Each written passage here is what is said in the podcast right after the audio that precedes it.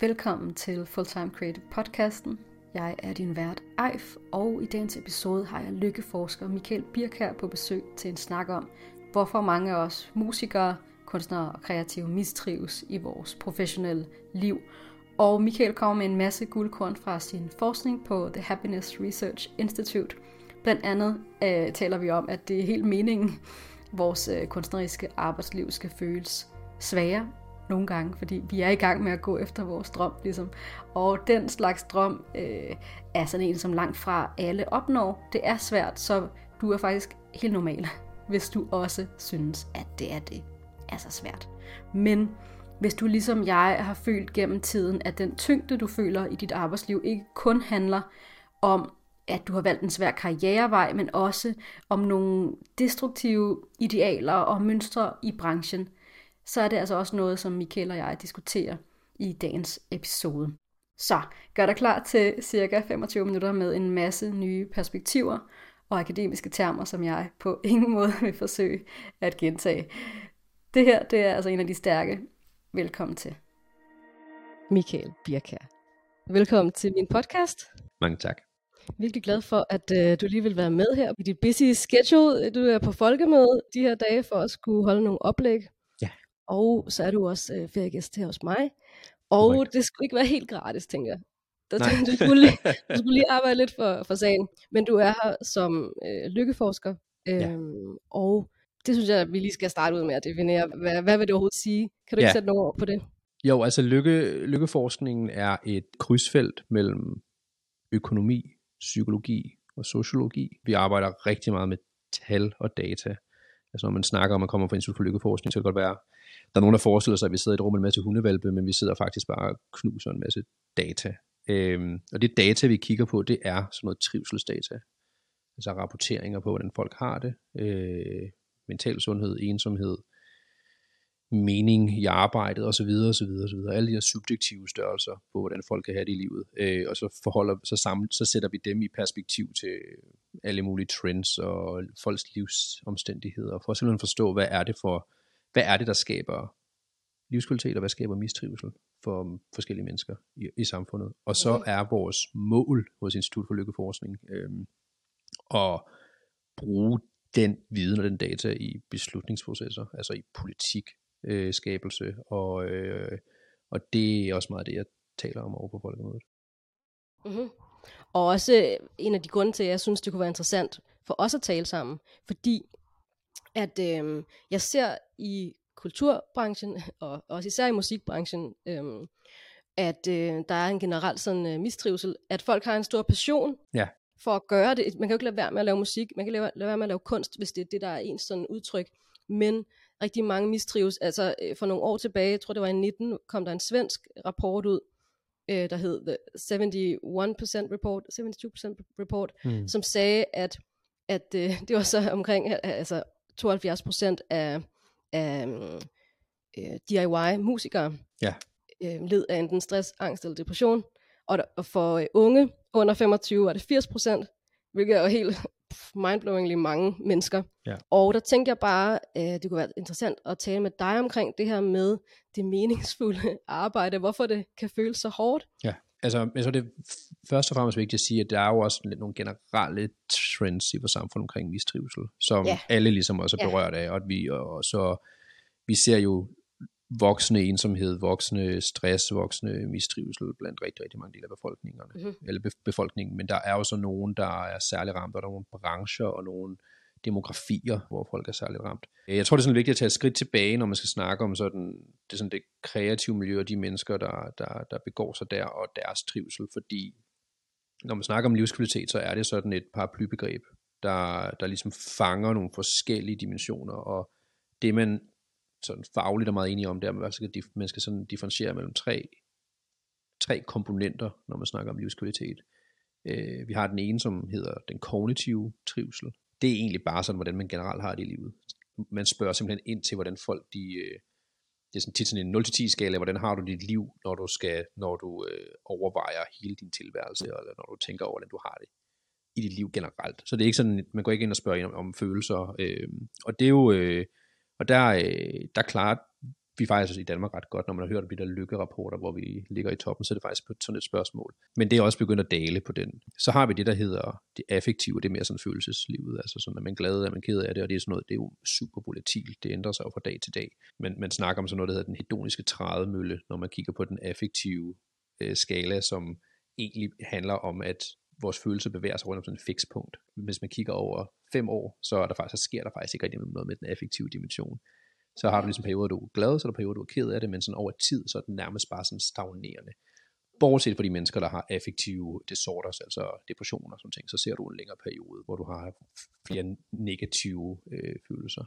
Men det interessante er jo så den sidste dimension, det er jo den, man kalder den, det man kalder den eudaimoniske dimension. Øh, okay, lige sig det igen. Eudaimonia, og det er øh, Aristoteles. Hang on.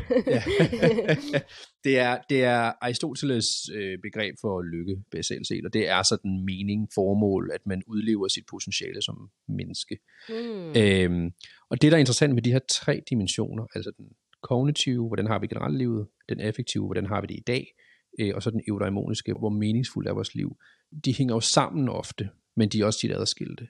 Og der er sådan nogle trade-offs forhold mellem dem til tider. Så, så de, til, nogle gange så får du noget på bekostning af en af de andre, fordi du tager et livsvalg, eller fordi der sker noget i din tilværelse, eller fordi du bare lever under nogle omstændigheder. Øh, sådan det klassiske eksempel, det er, at man kan se, at folk, der får børn, der falder deres livstilfredshed faktisk en lille bitte, bitte smule, og den affektive dimension, jamen den, den bliver, går også ned, fordi der kommer flere, der kommer mere stress og mere, der kommer masser af positive følelser, men der kommer faktisk også meget mere negative, og vi sover dårligt osv. Mm-hmm. osv. Men den neuroimmuniske, den stiger. Man føler lidt mere, at i snit i hvert fald, det er jo ikke, gælder ikke alle mennesker, men i gennemsnit, så kan vi se i befolkningen, at der føler man, at tilværelsen bliver lidt mere meningsfuld. Og så er det interessant også bare, at det er lidt den samme trade-off, man kan se i nogle kreative fag. Altså man kan simpelthen se folk, der arbejder i kreative fag og, sådan, og gig workers og sådan. Der har du sådan i snit et trade-off forhold mellem nogle af de her dimensioner, hvor man, altså, hvor man køber mere mening. Mm-hmm. Øhm, men det kan være på bekostning af nogle af de, af de to andre øh, livskvalitetsdimensioner. Så dem, der arbejder i den bra- de branche, de har sådan i snit marginalt mindre øh, livstilfredshed og marginalt sådan mere stress og altså ting. Og det giver jo god nok mening, men det, jeg synes, det er vigtigt at forholde sig til, at livskvalitet er sådan et, et paraplybegreb, hvor der er nogle af de her trade-offs forhold, og nogle gange er de måske sådan lidt naturlige. Det betyder ikke, at man ikke kan gøre noget ved det, og, der er ikke, og det betyder ikke, at der ikke skal gøres noget ved det, men der er også noget af det, der kommer sådan lidt i øh, de her livsvalgs natur, altså ja. så er der sådan nogle trade-offs.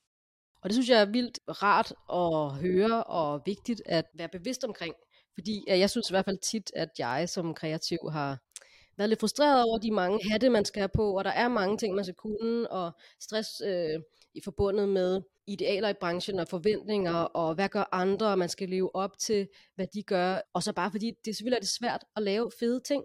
Altså, mm. det tager tid, det, det tager effort, og det at vide, at det er jo et valg, jeg tager. Ja. Jeg tager et valg om at leve et øh, mere sådan ukomfortabelt liv, fordi jeg går efter noget, der er svært. Men det gør også, at jeg naturligt ikke har den der komfort ja. så meget som en, der havde et nemmere job. Præcis. Og på en eller anden måde, bare det at vide det, synes jeg giver en eller anden ro. Ja. Fordi at jeg så ikke går og dunker mig selv oven i hovedet over sådan, hvorfor har du det ikke bedre? Måske det er fordi, du går efter en drøm, der faktisk er rigtig svær at opnå. Præcis. Og apropos det her med, øh, med, med sammenligning, øh, det jo også noget, vi lige kort kom ind på i en snak i går. I nogle brancher er der jo bare meget sammenligning. Ja. Det er jo noget, vi alle sammen gør generelt selvfølgelig. Men jeg fornemmer virkelig, at i de kreative brancher, at folk naturligt kommer til at kunne unde hinanden mindre. Eller jeg ved ikke, hvordan jeg skal sige det på sådan en, en god måde. Øh, måske kan jeg bruge mig selv som eksempel. I mit iværksætterliv, der føler jeg mig kun generøs over for andre iværksættere, mm. og interesseret i, hvad de kan, og man sparer, og man deler, og jeg har ikke noget, jeg skal skjule. Hvor i mit musikerliv, føler jeg faktisk tit, at jeg skal være sejere, end jeg er. Og når jeg ser nogen på samme niveau som mig opnå mere, eller måske endda nogen, som jeg sådan føler, ej, de har faktisk ikke været i gang lige så længe, som jeg har, ja. og de har opnået mere, altså får jeg sådan en misundelse, som jeg kun føler, når det har med min musik at gøre. Og det har jeg virkelig tænkt meget over. Hvorfor ja. det er da ubehageligt. Jeg har ikke lyst til at føle den. Nej. Sådan, er det noget, du kan sådan, relatere til? Eller? Jeg, kan, jeg kan selv personligt relatere til det, og det tror jeg, er vigtigt at sige, det tror jeg alle, alle mange, mange, mange mennesker kan. Øh, og hvis man kigger i, i sådan forskningen, så kan vi også se, at det er jo sådan ret meget en, en accepteret præmis, at mennesker er sociale væsener, som går ret meget op i deres, det vi kalder den relative status, mm. øh, over deres absolute status. Der er simpelthen lavet sådan nogle studier, hvor man spørger mennesker, sådan, vil du helst leve et liv, hvor du tjener en million om året, og så tjent, men, og derfor kan ja, få meget mere købekraft, og kan få anskaffe nogle af de ting, du har, du har, du har rigtig meget lyst til, og livet bliver lettere, men alle dine venner, de kommer så til at tjene 2 millioner. Eller alternativt, at du tjener en, en halv million om året, men så tjener alle dine venner øh, 300.000. Mm. Det kan lyde sådan ret vildt, men der er en majoritet, der vælger løsning 2. Øh, og så er der man, det er det, men, men, og der er også så lavet nogle eksperimenter, hvor det, som, man gør det med feriedage og sådan ting, og så kan man se, at der er endnu flere, der faktisk er villige til sådan, at få mindre, hvis alle andre også får mindre. Man vil i hvert fald ikke, man vil være rigtig ked af at skulle have, skulle have meget, hvis alle andre så har endnu mere. Altså sådan, den, den situation er vi ikke sådan super interesseret i. Så der er sådan et, en konsensus omkring, at mennesker er faktisk sådan meget ops på deres relative status, og hvad andre har, og det er jo noget, vi måske ikke helt kan se os fri fra. Mm. Så kan vi gøre os umage øh, og blive bevidste om, at det er sådan en, måske en del af vores natur. Øh, men det er jo sådan noget, der spiller ind i, hvorfor man har det sådan, og det er jo noget, der påvirker vores livskvalitet helt utrolig meget. Og så i nogle brancher, øh, så er det jo, så bliver det måske sådan gjort meget mere, som du selv fortæller, du oplever så stor forskel. Øh, og det er jo så for, nok fordi, man har en, en kultur i den ene branche, i den kreative, eller hvad, i musikbranchen, hvor det er meget mere øh, tydeligt, altså de her sammenligningsmarkører er meget, meget, meget, meget tydelige. Ja. Øh, man, man kan, det er meget mere målbart, altså sådan, hvor meget antal succes streams, har du. Ja, antal likes, antal følgere. Ja. Og så bliver det meget sådan in your face, mm-hmm. og noget, du kan meget lettere reagere på. Men er det noget, man kan gøre op med? Altså, ikke sådan slette fra ens øh, følelsesregister, selvfølgelig, altså det kan man ikke, men er det noget, man kan arbejde konstruktivt med? Altså så jeg, der ikke føler de her følelser over i mit iværksætterdel af mit liv, det må jeg jo også kunne på en eller anden måde duplikere i ja. musikken, eller sådan ved at arbejde med det. Men altså kan man det, eller jeg tror, der er, der er både et spørgsmål om, kan man gøre noget sådan branchemæssigt, kan man gøre noget sådan strukturmæssigt, sådan mm. også, er der, noget, er, der nogle, skal der, er der nogle greb, altså nu har jeg sådan, det er en helt, det er en helt anden branche, sådan, eller et, et, et helt andet område, men man har jo, der er faktisk nogle af de her sociale medieplatforme, der også har sådan forsøgt, forsøgt at tage noget der på sig. Mm. Så Instagram har jo faktisk, som en af, de, en af dem, der nok er meget slemme til at skabe sammenligningskultur, ikke? altså ting, der er man faktisk blevet sådan lidt bevidste om, måske skal vi gøre det mindre tilgængeligt sådan, og de har lavet sådan nogle forsøg, hvor i nogle lande, hvor man så faktisk ikke kan se, hvor mange likes andre har på deres billeder og sådan ting, men man kun kan se sine egne. Og det er, sådan nogle, det er sådan nogle små greb, som man, man kan prøve at gøre sådan på miljøet og strukturerne, og spørgsmålet er, hvad gør man i, i en eller anden øh, erhvervsbranche, eller sådan, øh, det er et godt spørgsmål. Øh, der, det er jo sådan nogle kulturændringer, der nok skal til, øh, og det er ikke lige sådan mit, mit stærke felt, hvad der, skal, hvad, man skal, hvad der skal til der, men, men det er jo nok der, man kan få den største impact, det er hvis man gør noget ved kulturen. Men for individet, øh, der handler det jo om at først og fremmest at gøre sig super bevidst om, at der, der er altså sådan de her med køer, og du ligger sådan under for den på en eller anden måde, altså de påvirker dig, og det er her, det sker, altså sådan, du sammenligner, og det påvirker dig, og det kan du jo så, det er som man siger, så første skridt ligesom at erkende det, og så andet skridt er jo så at finde en eller anden modgift, øh, og der er mange forskellige bud på, hvad det ligesom kan være.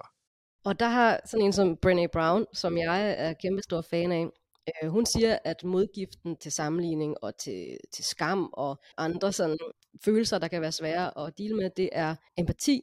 Mm. Og det er at dele, altså tale om den følelse. Ja. Apropos uh, Brené Brown og det vi snakker om nu, så er jeg i gang med at læse en af hendes bøger, som hedder øhm, Daring Greatly. Og, øhm, og det satte virkelig nogle tanker i gang hos mig i forhold til det her med branchen og nogle af de strukturer, der er. Fordi det har jeg tænkt over i ja, i hvert fald 10 år, hvorfor at jeg føler mig så øh, tynget af at være i musikbranchen. Og det, jeg indså, mens jeg læste hendes ord, at det har meget med skam at gøre, fordi at det føles skamfuldt ikke at leve op til et eller andet ideal omkring, hvor meget tid jeg skal bruge på min musik, hvor mange øh, gigs jeg skal ud og spille, øhm, hvor mange fede mennesker jeg skal samarbejde med, hvor meget indhold jeg skal på på Instagram, øhm, alle de her ting, at det er faktisk sådan en, en følelse af, af, af skam, af ikke at leve op til et ideal. Og der, øh, der var især en ting, hun, hun talte om, øh, som handlede om øh, shame-prone cultures, som hun mm. kalder det. At det faktisk øh, øh, modarbejder øh, innovation, kreativitet, fordi ledere eller øh, gatekeepers eller forældre, hvem, hvem der ligesom er øverst i, i en eller anden øh, community, hvis de sætter en standard, man ikke kan leve op til, eller som kun er for de få, eller at det virkelig sådan installerer en skam i folk, og, og det eneste, man kan måde at komme ud af det på, er ligesom ved at i talsætte det, og at vi, der føler den her følelse, får ytre det, fordi som hun siger, skam er en, en, en internal feeling caused by external. Ja. Jeg kan ikke huske, hvad det var, præcis er, det var, hun sagde, men hvis det er noget, vi føler, som har med vores omgivelser at gøre, så kan vi jo kun sådan i talsæt det over for omgivelserne. Ja. Og jeg føler egentlig, at det, at vi har den her snak og den her podcast, som jeg laver, og får belyst forskellige øh, mennesker i branchen og folk udefra, der kigger ind øh, og kan i talsætte nogle af de her mønstre, at vi kan begynde at, som du siger, iagtage dem, eller være bevidste om dem, og måske prøve at handle lidt anderledes på tingene, ja. eller tale lidt mere åbent om det, ja. så det ikke føles så nederen. ja. Vi alle går og føler de her ting. Alle de kunder, jeg taler med, stort set alle de kunder, jeg taler med, de har den her følelse af ikke at være nok. Ja. Ikke at kunne leve op til alle andre. Alle andre gør det bedre end dem, og federe end dem, og hurtigere end dem. Ej, hvor er det bare ærgerligt. Altså, ja. det er jo en branche, vi skal være i, øh, måske resten af livet, hvis man vælger at være kunstner resten af livet. Ikke? Der skal der bare ske en ændring. Altså, det vil jeg virkelig, det er jeg virkelig motiveret for ja. at skubbe på. Ja, fordi at, øh, at det, det må kunne ændres, men du har ret. Hvordan, hvor gør man lige det? Øh, hvem er det? Hvis skyld er det? Hvis øh, ansvar er det? Ja. Det er jo svært lige at sætte en finger på, men øh, jeg tror bare, det at tale om det.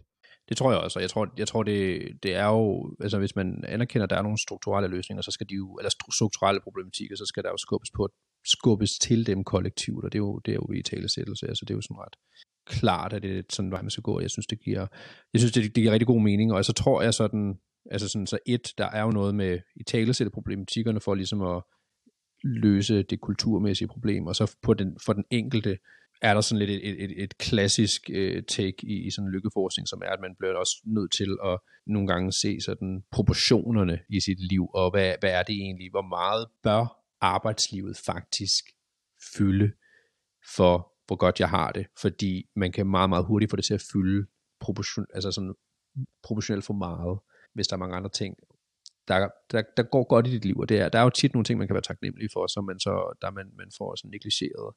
Det tror jeg er vigtigt. Der er sådan nogle ret, ret fantastiske studier der øh, i USA, sådan noget, man kalder sådan nogle panelstudier, hvor man simpelthen har fulgt mennesker, nærmest fra de var børn til de blev voksne, også deres forældre i sådan flere generationer, fundet ud af, hvad er det, der gør de her mennesker lykkelige, og hvad er det, der gør det, at de lever længe, og alle sådan nogle ting. Og der kan man se, altså, arbejdsliv er faktisk sådan en forsvindende lille komponent men det handler meget mere om sociale relationer og familieliv og, og venner og, og de mennesker, der sådan får dyrket det, selvom det så også er på bekostning af deres arbejdsliv, de ender med, at, de ender med at være lykkelige og også leve længere. Det er ganske fantastisk, men i vores, i vores hoveder, der, der fylder arbejdet jo bare sådan forfærdeligt meget. Vi bruger jo mange timer på at arbejde, så derfor skal arbejdslivet også være godt. Men man skal også sådan huske, at det ikke er sådan everything. Øh, det, er også, det er også en del for den personlige trivsel i hvert fald, at man får, man får sat øh, tingene lidt i proportion. Så der er, sådan, der er sådan en balance, der skal slås, tror jeg, øh, mm. som er mhm. svær. Altså meget, meget, meget svær, men, men ikke desto mindre vigtig. Men taknemmelighed, altså det at øve det, ja. kan være en måde ligesom at tabe ud af de her følelser, af ja. ikke at være nok i en branche, og vide, at det er ikke kun din rolle i den her branche, der definerer dig, du har også andre aspekter i dit liv, der gør, at dit liv er, er værdifuldt og, ja, præcis. Øhm, for dig. Ikke? Ja, når det er sådan, en, sådan helt kliché, altså når man, det der med, når man så spørger øh, øh, gamle mennesker, der ligger på deres dødsleje, om hvad de fortryder, jamen så er det jo altid, de arbejder for meget. Altså sådan, og det, det, er jo ikke bare, det er jo ikke bare sådan en, øh, en historie, det er jo også sådan dokumenteret, det er rigtigt. Altså det siger, øh, øh, det, det er sådan den store fortrydelse. Så der er også sådan noget med, ja, lige få nogle proportioner på plads. Altså sådan, hvor meget er det sådan, hvis, jeg, hvis man går har det forfærdeligt, og nu er det ikke for at gå sådan psykolog på den, men altså sådan, der er jo også noget med, hvor meget skal, skal der egentlig tillægges arbejdet, altså hvor meget skal det, bør det egentlig fylde i vores liv, ikke? Mm. Altså mhm. sådan, og kan man placere det et sted, hvor det ikke skal fylde lige så meget, så tror jeg, at der er ret meget at vinde på det.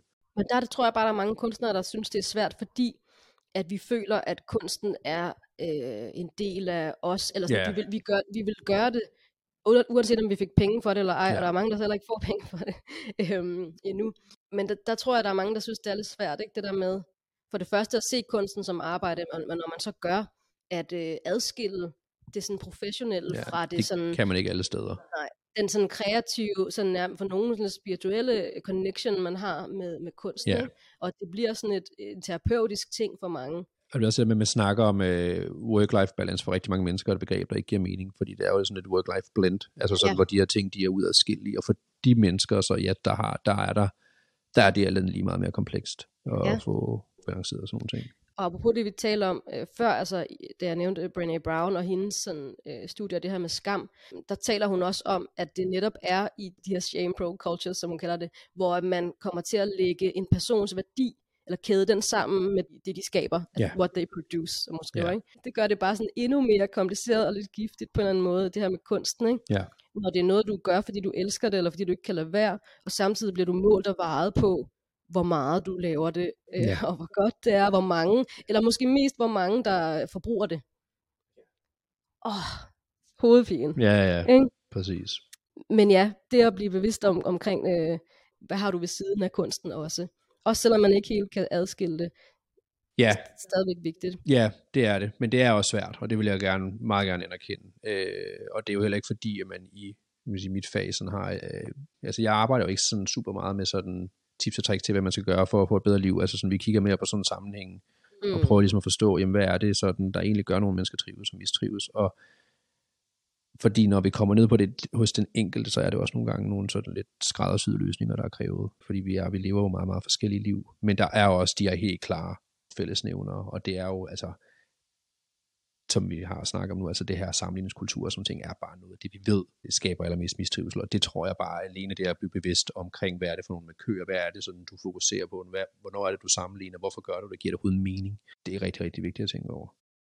En ting, jeg tit spørger øh, folk om her på podcasten, det er, hvad du mener er særligt vigtigt for at skabe et sådan langt og bæredygtigt og øh, rart arbejdsliv, hvor det ikke bare er sådan, du ved, giv den gas og dø lidt, og giv den gas og dø lidt, men at det er mere bæredygtigt.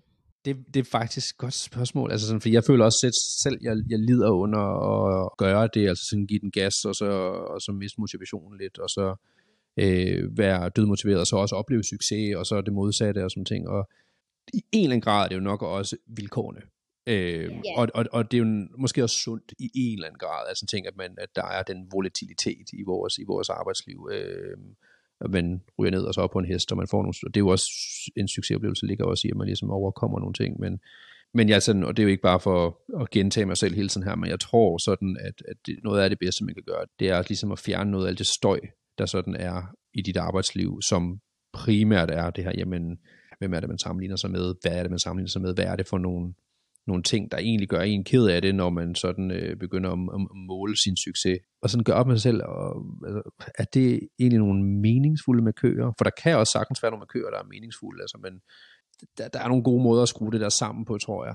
Og så er der nogle rigtig, rigtig usunde måder at skrue det der sammen på. Jeg tror, det er sådan en, ja, igen sådan en balance. Acceptere, at der er noget, der er noget nogle ups and downs, og, og, og det er sådan, det er at arbejde, og det er nok også især sådan, det er at arbejde i det kreative fag, men få frasorteret nogle af det, noget af det der støj, som egentlig er, er jo sådan ret underordnet. Mm-hmm. Mm-hmm. Jeg har i hvert fald øh, indset uh, i det, over de, de sidste år her, at jeg arbejder bedst og mest sådan effektivt, når jeg sammenligner mig selv med min egen progress, eller sådan mm. den fremgang, jeg har gjort bare over de sidste år, eller siden jeg startede min virksomhed, siden jeg begyndte at lave musik, når jeg sådan minder mig selv om det, at det motiverer mig mere, end at jeg sammenligner mig selv med nogen, der ja. er, er foran mig, eller sådan, fordi at det demotiverer mig. Ja. Det giver sådan en håbløs følelse, så det der med at øh, hele tiden at reflektere over, ja, hvad man har, og hvad man har haft, altså på, på en positiv måde, at man har set den der fremgang, det synes jeg virkelig har motiveret mig rigtig meget. Ja. Og øhm, en anden ting, øhm, som jeg tit spørger folk om, det er, hvem du sådan ser imod øh, og bliver inspireret af i forhold til alle de her emner, vi har talt om i dag. Ja, der er mange, det er der. Men, men altså, min, min, min, min egen store sådan, faglitterære held er jo, er jo Daniel Kahneman, psykologen og økonomen, øh, adfærdsøkonomen er han jo nok, og, han, øh, og hans værker, jeg bliver altså sådan lidt blown away, når jeg læser ham eller lytter til ham, fordi hans tekst på, på alt det her er ganske fantastisk, og det han jo primært arbejder med, det er jo det, han kalder sådan kognitiv bias, og det er egentlig alle de her indbyggede tankemønstre eller systemer, vi har, som, som nogle gange er super mærkelige og øh, meget, meget uhensigtsmæssige. Og mm. det er bare at læse hans bøger, og det, og det, det er altid noget, jeg også opfordrer andre til, altså, fordi jeg synes, der er en kæmpe uddannelse i at sådan forstå, hvor mange sådan bias vi faktisk alle sammen har. Han nævner jo, der er sådan noget, der fokusillusioner. Bekræftelsesbias er nok den sådan allermest kendte, ikke? det med, at vi kan have alle mulige idéer op i vores hoved omkring, øh, hvordan noget hænger sammen, og så sker der et eller andet ud i virkeligheden, som bekræfter det, og så kan vi lige pludselig fuldstændig cementere op i vores hoved, at det må være rigtigt så, øh, selvom der måske er lige så meget evidens for, eller mere for, at det er forkert. Mm. Men vi har simpelthen nogle, vi har bare sådan nogle processer op i vores hoved, der modarbejder os øh, ja. hele tiden og gør os ulykkelige, og det er jo så det, der er hans, hans konklusion. Vi vil alle potentielt kunne være sådan lidt lykkeligere mennesker, hvis vi, øh, hvis vi sådan blev ret gode til sådan at kende vores tankemønstre, vi har. Øh, og det synes jeg, han er den bedste sådan til at uddanne folk i. Øh, ja. Så den her Tænke det hurtigt langsomt, er hans, øh, eller Thinking Fast and Slow, er hans en store værk, øh, som jeg bestemt kan anbefale, at man læser. Mm-hmm. Noteret. Og hvad hvis man øh, generelt gerne vil sådan lære mere om, øh, om lykkeforskning, eller er du nysgerrig på sådan det felt, du øh, arbejder med? Ja, jamen altså, vi, der er en hjemme, vi har en hjemmeside, øh, hvor mange af vores rapporter altså, er på The Happiness Research Institute.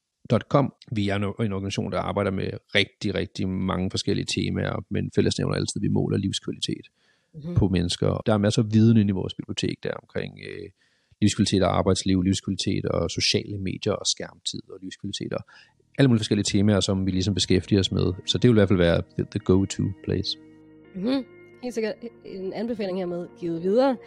Tusind tak, Michael, for snakken. Det var virkelig ja, inspirerende, Selv tak. som altid. Selv tak.